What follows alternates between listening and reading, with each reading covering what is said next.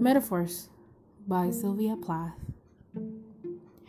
I'm a riddle in nine syllables. An elephant, a ponderous house, a melon strolling on two tendrils.